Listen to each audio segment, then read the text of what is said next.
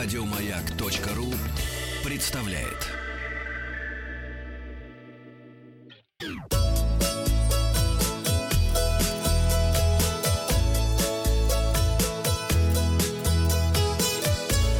Роза ветров. И снова приветствует вас передача для любителей путешествовать. Передача зовут «Старый ползень». Старый пыльзенец э, э, добрался до студии в Москве. А, Сегодня я хочу вам рассказать о глиняных лабиринтах Пльзенского края, хотя, конечно же, мне не терпится поделиться впечатлениями о том, как я погрузился э, в ванну, наполненную молодым пивом. Мы видели это в Надо сказать, Инстаграме. безалкогольным, да.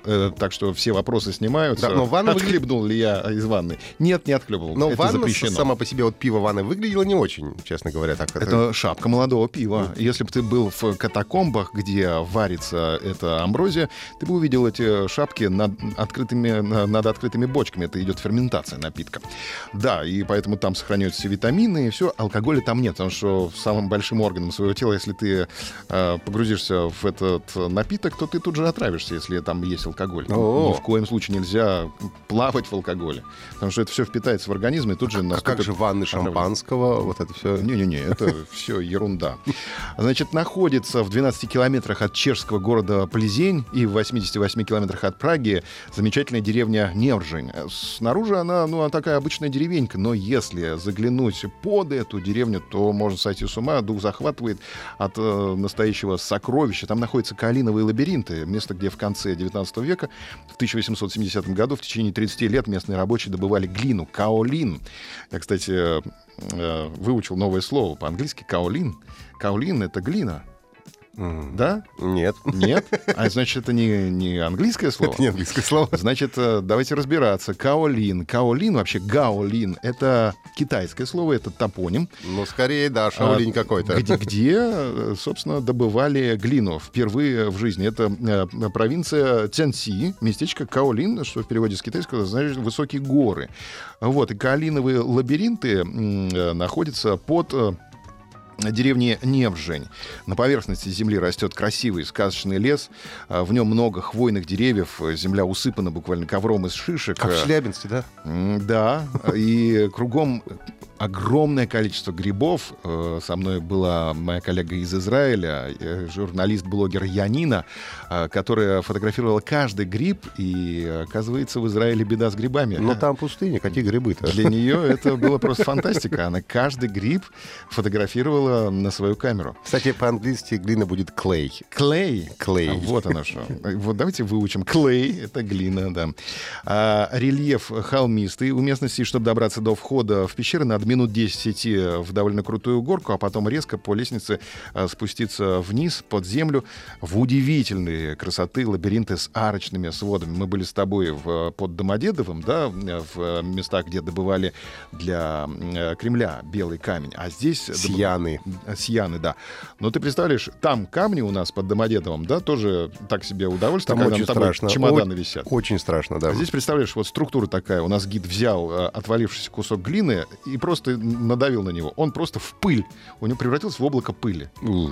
Над тобой, значит, потолки 12 метров, над потолками 6 метров еще до поверхности земли, корневой системы и э, вековых сосен. И ты думаешь, что шишек. пыль сейчас упадет на тебя? Представляешь? Ну, э, есть ощущение немножечко, что на тебя что-то давит, но нас уверили, что все абсолютно, система абсолютно стабильна. Следят э, э, современные системы, там какие-то зеркала, лазеры, и буквально, я не знаю, там микронный сдвиг, э, тут же идет сигнал на пульт управления и идет эвакуация. Ну, такого пока еще не было. Кроме этого, дедовским способом еще регулируют, значит, у- устойчивость этой системы с помощью нетопырей. Нетопырь по-чешски это летучая Ну, мышь. понятно, Э, да. Да, и вот эти Бэтмен, э, типа «Look, this is Batman», говорил нам э, значит, гид.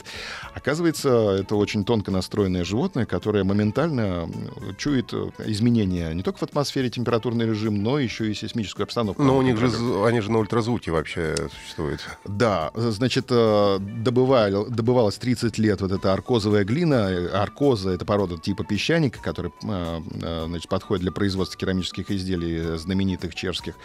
И ты знаешь, вот э, как работали вот эти вот э, землекопы, трудно себе представить. Нам рассказывали о том, что одна бригада сначала пробивала вертикальную шахту и начинала двигаться по горизонтали. Угу. Чтобы контролировать горизонталь... Э, уровень горизонтальный, они зажигали либо свечи, либо карбидовые лампы, которые оставляли на потолке черные отметины. Вот до сих пор ты стоишь, поднимаешь голову вверх, 12 метров над тобой пустоты абсолютной. Вот эти черные отметины от тех самых первых землекопов остались. Это потрясающе.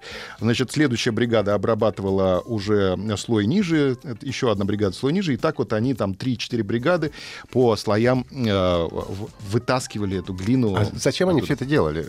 Это деньги, это же глиняные, это керамика, конечно, глина, это керамика. Нет, я просто не подумал, что они добывали глину, я подумал, что они специально копали вот это подземелье зачем-то, я думал, зачем оно было нужно. Ну, не-не-не, ее специальная бригада еще обрабатывала свод, потолок, потому что эти арки красивые сделаны не для красоты, на самом деле, а это просто наиболее устойчивая форма э, конструкции, потому что если у тебя будет прямоугольник, как в квартире потолок, он э, скорее обрушится, чем арочный свод.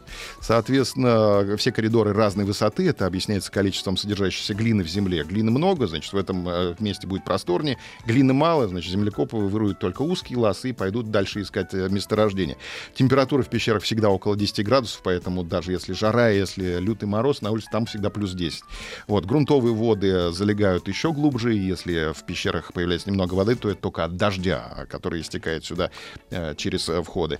Э, ну, собственно, стоит посмотреть хотя бы одним глазком это. Будете в Плезени обязательно э, доедете до деревни Невжень, которая находится в 12 километрах от Плезени. Можно на автобусе, можно взять автомобиль на прокат и проехать. Э, фотографии из этого замечательного места в нашей группе «Маяка ВКонтакте» «Маяк ФМ».